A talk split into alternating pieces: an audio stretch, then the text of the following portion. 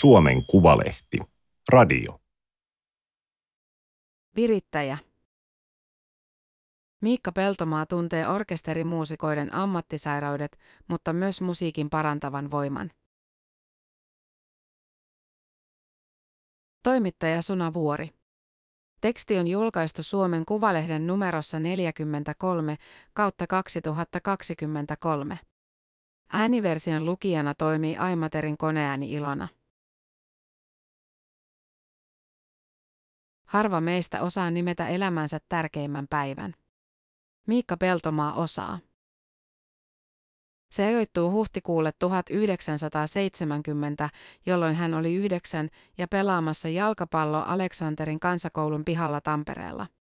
Peltomaa kiinnitti huomiota ikätovereihinsa, jotka kulkivat koulun ovista sisään vanhempiensa kanssa. Peltomaa meni perässä ja kapusi hiekkaisissa verkkareissaan kolmannen kerroksen juhlasaliin, jossa oltiin perustamassa kuoroa. Peltomaa osallistui muiden mukana koelauluun ja sai tietämättään hyvät pisteet. Pari viikkoa myöhemmin isä totesi kotona, että olet sitten poikakuorossa. Isä oli opettajana toisessa koulussa ja kuuli asiasta kollegaltaan yhdeltä Pirkanpojat kuoron perustajista. Pien Miikka Peltomaa lauloi sopraanoa pahin Johannes Passiossa. Peltomaa laulaa edelleen. Hänellä on ura myös uniapnea-lääkärinä, borrelioositutkijana, oppikirjantekijänä sekä musiikkilääketieteen erityispätevyyden hankkineena korva, nenä- ja kurkkutautien erikoislääkärinä. Lisäksi Peltomaa johtaa musiikkitalossa toimivaa muusikkopoliklinikkaa ja opettaa Sibelius Akatemian opiskelijoille terveysaineita. Se, miksi kuoro muodostui Peltomaan elämässä niin merkitykselliseksi, liittyy paitsi musiikkiin, myös kuorossa saatuihin kavereihin. Monien perheissä oltiin kiinnostuneita koulunkäynnistä ja muiden poikien mukana Peltomaakin päätyi lukioon. Hänestä tuli yksi sukunsa ensimmäisiä ylioppilaita. Kun Pirkan poikien ensimmäinen kuoronjohtaja siirtyi töihin Savonlinnan oopperajuhlille, hän kehotti poikia hakemaan oopperajuhlakuoroon, joka etsi uusia laulajia. Peltomaa oli 17-vuotias tenori laulaessaan ensimmäistä kertaa Boris Kodunovia, taikahuilua ja viimeisiä kiusauksia. Kodunovin passoroolissa loisti oopperajuhlien johtaja, vaikuttava Martti Talvela. Se oli ihana maailma. Peltomaa henkäisee. Siihen maailmaan hän palasi lähemmäs kymmenenä kesänä ja valmistui näiden vuosien aikana lääkäriksi.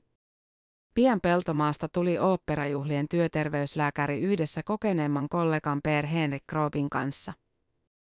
Työtä tehtiin vapaaehtoispohjalta ja vastaanottoa pidettiin alkuun siivoojien sosiaalitilassa.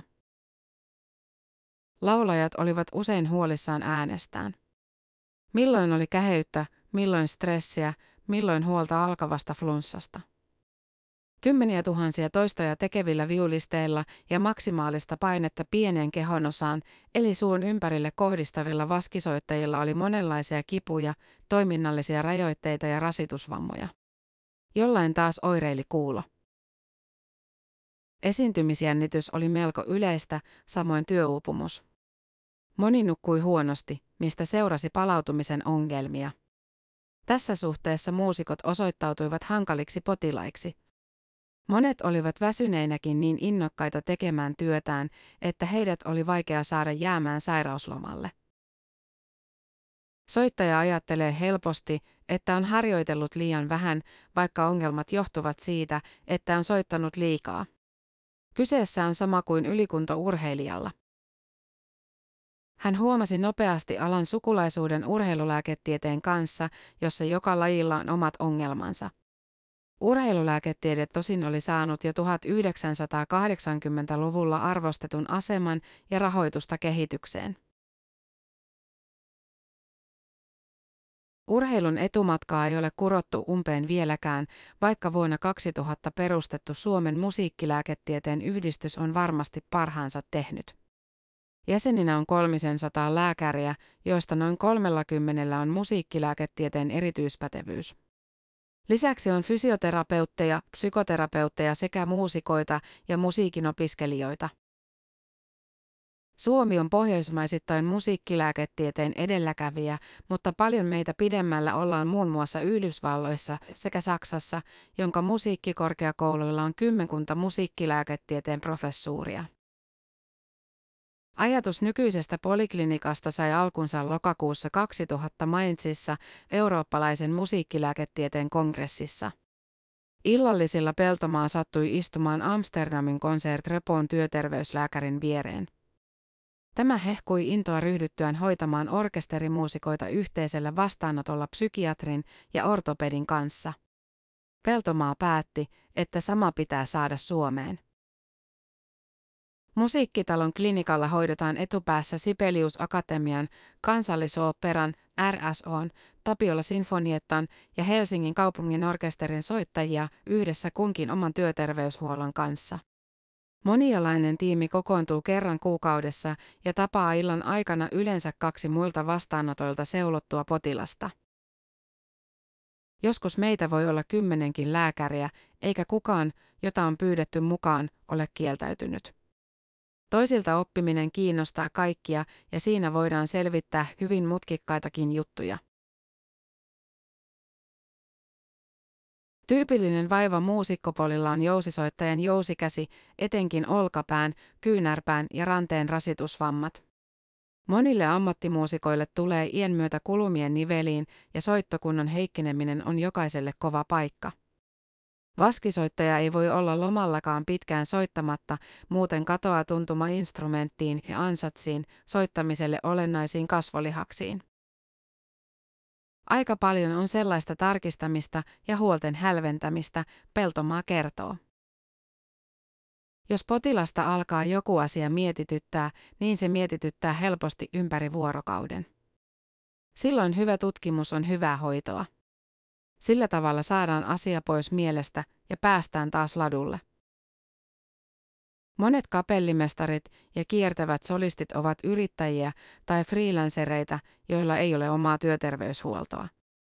Kalenteri voi olla piripintaan täynnä ja työkeikkoja kolmella eri mantereella viikon aikana. Peltomaa yrittää olla mahdollisimman helposti tavoitettavissa, koska lääkärin tarve iskee usein äkisti.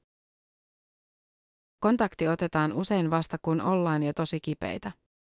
Illalla on konsertti tai viimeistään huomenna, ja sitten onkin kiire pelastaa työkunto. Kapellimestari voi olla New Yorkissa ja tärkein lääkepurkki Helsingissä. Suuret sinfoniaorkesterit ovat erityisiä työyhteisöjä.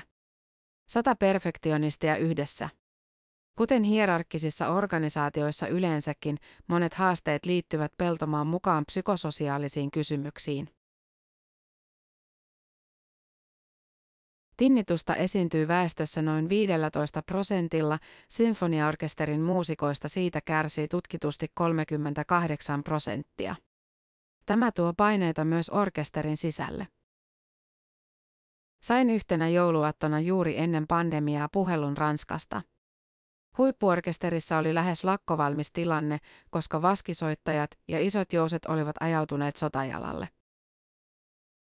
Jouset olivat sitä mieltä, että vasket soittivat osin tahallaan liian kovaa. Ihmissuhteet olivat tulehtuneet ja työrauha vaakalaudalla. Peltomaa matkusti Ranskaan, tapasi orkesterivaltuuskunnan, työterveyshuollon sekä taustayhteisön johtoa ja lopulta koko orkesterin. Jousien ratkaisuehdotus oli, että vasket siirtyisivät kahdeksan metriä kauemmaksi. Välissä oli ulkoseinä. Keskustelemalla kävi ilmi, että orkesterissa ei ollut koskaan käsitelty desibelikysymyksiä, saati EUn melodirektiiviä. Tehtiin tiettyjä akustisia järjestelyjä ja paikkasijoittelua. Kun vielä hankittiin asiantuntijoita mittaamaan äänenvoimakkuuksia ja puhumaan kuulonhuollosta, tilanne alkoi helpottua. On tärkeää tehdä toimenpiteitä, joista muusikot huomaavat, että heidän kuulostaan välitetään. Se ei saa jäädä vain soittajien välisten keskusteluiden hoidettavaksi tai tulehtuneiden ihmissuhteiden varaan. Stereotypia raskaasti alkoholia käyttävistä soittajista on Peltomaan mukaan historiaa. Orkesterimuusikon työ on niin vaativaa, kilpailtua ja kurinalaista, että siinä pärjätäkseen on ylläpidettävä säännöllisiä elämäntapoja ja jatkuvaa harjoittelua. Täydellisyyttä tavoiteltaessa paineet saattavat kasvaa niin koviksi, että muusikko turvautuu dopingiin, esimerkiksi pulssia tasaaviin beta-salpaajiin. Peltomaa kuitenkin kiistää, että tarpeeton lääkkeiden käyttö olisi ainakaan laajamittainen ongelma.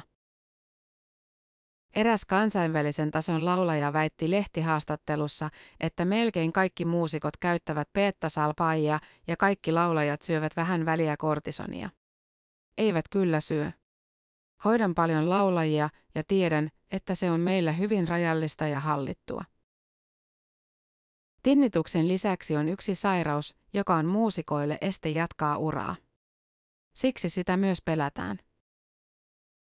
Miikka Peltomaa määrittelee fokaalisen dystonien motorisen kontrollin häiriöksi, jonka toiminnallinen tausta sijoittuu motoriikkaa säätelevään aivokuoreen. Taudin perimmäistä syytä ei toistaiseksi tunneta.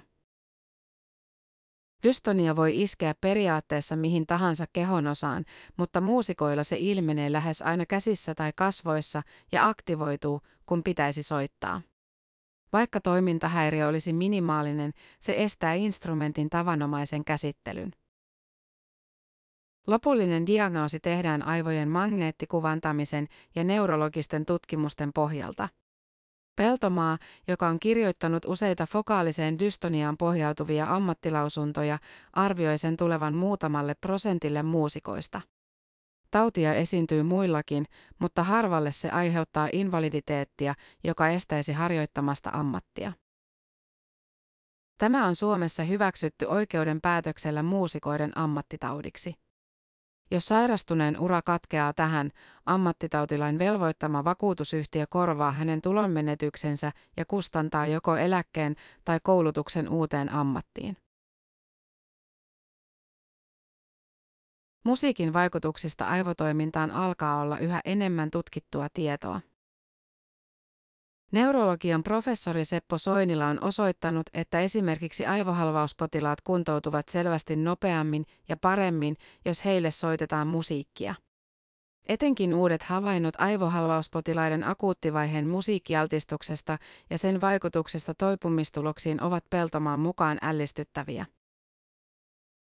Peltomaa itse on mukana tutkimuksessa, jossa selvitetään, vähentääkö musiikkialtistus muusikoiden sairastumista muistisairauteen. Meillä on jo tähän mennessä vahvaa viitettä siitä, että kuuloaistin hoitaminen ja musiikille altistuminen voisivat suojata Alzheimerin taudilta. Peltomaan mukaan moderni neurotiede on osoittanut, että kun nuotti menee korvasta sisään, se ei pelkästään kulkeudu kuuloaivokuorelle, vaan synnyttää eräänlaisen ilotulituksen koko aivoalueelle sekä syviin rakenteisiin että kuorikerrokseen, aktivoiden toimintaa ihan ennennäkemättömällä tavalla. Toistaiseksi ei tiedetä, minkälainen musiikki on terveellisintä, toimiiko se kaikilla tai kuinka paljon sitä pitäisi annostella. Näitäkin tutkitaan. Arvellaan, että ainakin ihmisen lempimusiikki tekisi hyvää. Tämä oli Suomen Kuvalehden juttu, virittäjä. Ääniversion lukijana toimi Aimaterin koneääni Ilona. Tilaa Suomen Kuvalehti osoitteesta suomenkuvalehti.fi kautta tilaa.